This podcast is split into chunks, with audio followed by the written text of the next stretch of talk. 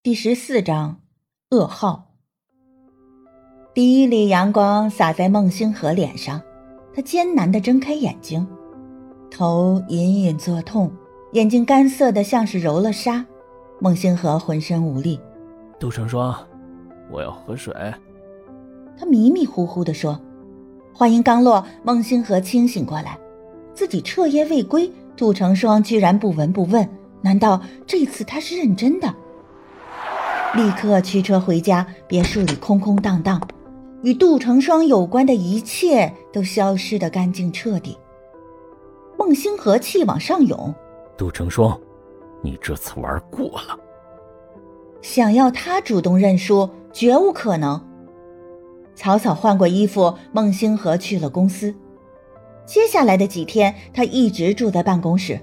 杜成双逼他低头，他也反过来将杜成双一军。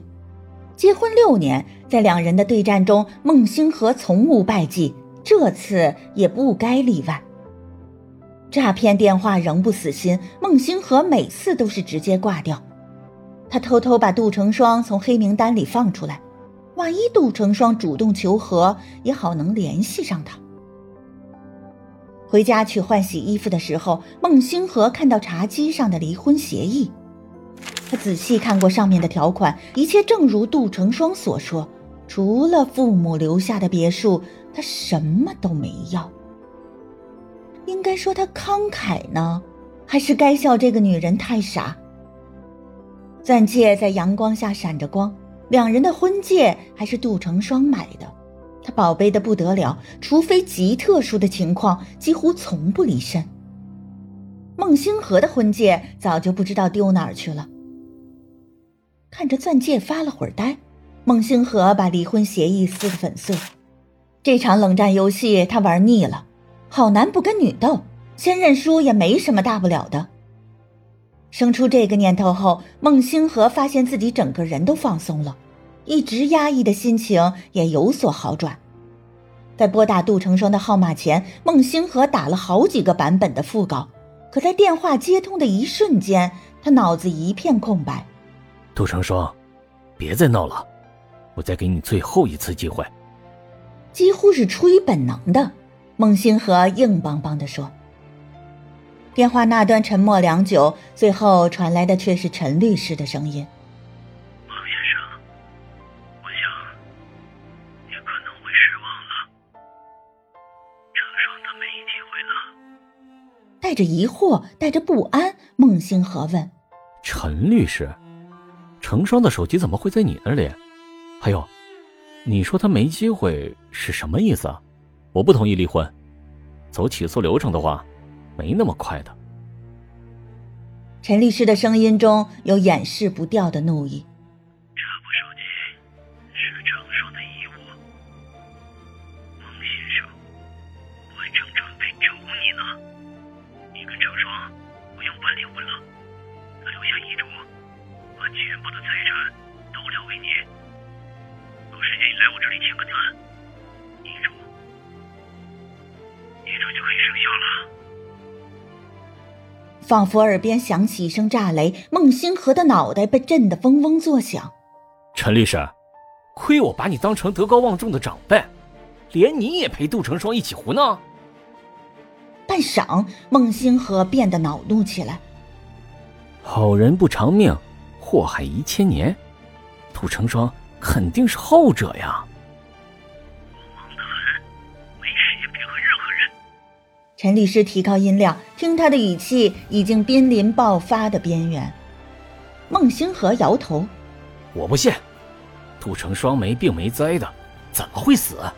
肯定是他生我的气，故意布局吓唬我。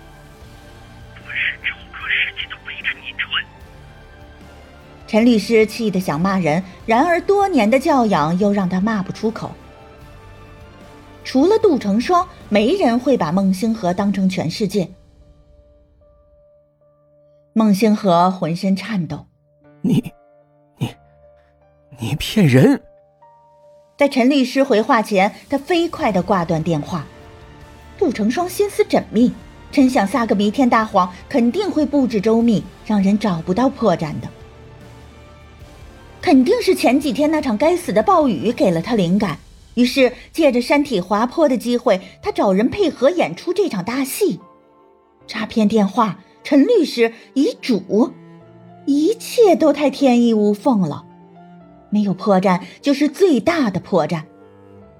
迅速给杨宽拨了电话，可能是被气的，他的手都在发抖。找最好的私家侦探，调查杜成双的下落。